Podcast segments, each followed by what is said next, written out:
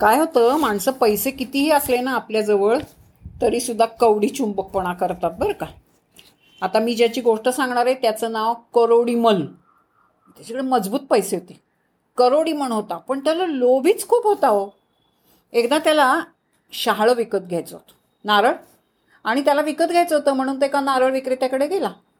आणि नारळाची किंमत किती हो? तो म्हणला नारळवाला वीस रुपयाला एक. वीस रुपये? अहो बापरे किती महाग आहे. मी तुला पंधरा रुपये देईन. असं तो करोडीमल म्हणला. पण विक्रेता हुशार होता. तो म्हणला असं करा. तुम्ही एक मैलभर पुढे जा. तुम्हाला पंधरा रुपयात नारळ मिळेल.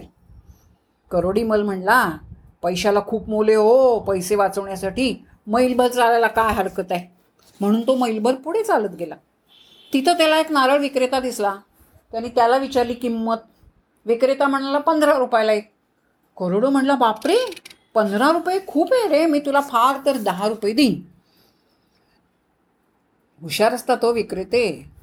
तो म्हणला असंच तुम्ही चालभर जर मै मा मैलभर चालत गेलात ना तर तुम्हाला दहा रुपयात नारळ मिळेल. करोडी मल मनात म्हणाला खूप पैसा महत्त्वाचा आहे ओ कवडी चुंबक कवडी कवडी करून मी जमवलाय. पैसे वाचवण्यासाठी मैलभर चालायला काय हरकत आहे? म्हणून तो पुन्हा मैलभर चालत गेला. तिथे एक नारळ विक्रेता होता. करोडीमलाने विचारलं काय नारळाची किंमत किती? तो म्हणला दहा रुपयाला एक. विक्रेता म्हणाला. करोडीमल म्हणला एक नारळ दहा रुपये ना? खूपच महाग आहे. या नारळाचा मी पाच रुपये देईन. तुम्ही असं करा एक मैल पुढं जा. तुम्हाला समुद्र किनाऱ्यावर पोचाल तुम्ही. तिथे तुम्हाला पाच रुपयाला नारळ मिळेल. विक्रेता म्हणाला असं त्याला म्हणाला? तर करोडीमलाच्या मनात पुन्हा विचार आला पैसा किती किमती आहे नाही? ते वाचवण्यासाठी एक मैल चालायला मला मुळीच हरकत नाही. म्हणून ती करोडी करोडीमल चालत चालत समुद्री किनारी येऊन पोचला. इतकी ताण लागली ती इतका दमला होता. तिथे पुष्कळ नागरगळ विक्रेते होते. त्यांच्यापैकी एकाकडे तो गेला आणि नारळाची किंमत विचारली. पाच रुपयाला एक असं तो नारळ विक्रेता म्हणाला. करोडीमल म्हणला पाच रुपये? म्हणजे खूपच आहे रे. मी तुला दोन रुपये देईन. कोकणातली माणसं हुशार आहेत बरं का? विक्रेता म्हणाला तुम्ही समोरच्या एखाद्या नारळाच्या झाडावर का चढत नाही? तुम्हाला नारळ फुकट मिळेल हो दोन रुपये सुद्धा देऊ नका. काय करायचे देऊन?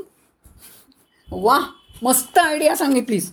म्हणून करोडीमल म्हणला आणि खरोखर तो एका नारळाच्या झाडावर चढला. ते चढणं झाडावर कसं आहे? सरळ सोट नारळ.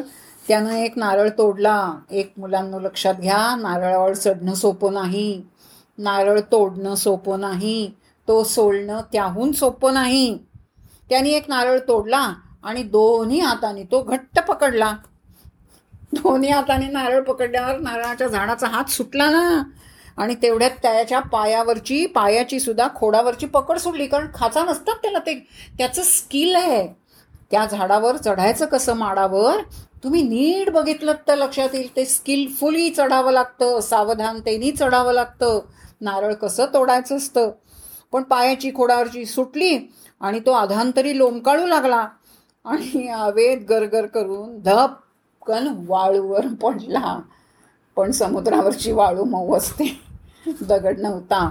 त्यामुळे त्याला लागलं नाही. पण अंगावर ओरखडे उमटले झाडाचे लागले उठलं पायाचं हाड मोडलं. एकच लक्षात घ्या एका नारळासाठी करोडमान करोडपती असणाऱ्या फक्त एवढीच किंमत मोजावी लागली. हाडं मोडणं चार पाच मैल चालणं आणि शेवटी ताण भागणं. करावं का हो असं? कष्ट करून झाडावरनं उतरून नारळ काढणाऱ्या माणसाकडनं करावं.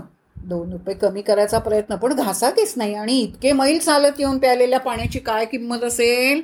असा हा कवडी चुंबक करोडोमल करावं का हो असं? शाळी प्यायलात ना? मस्त छान.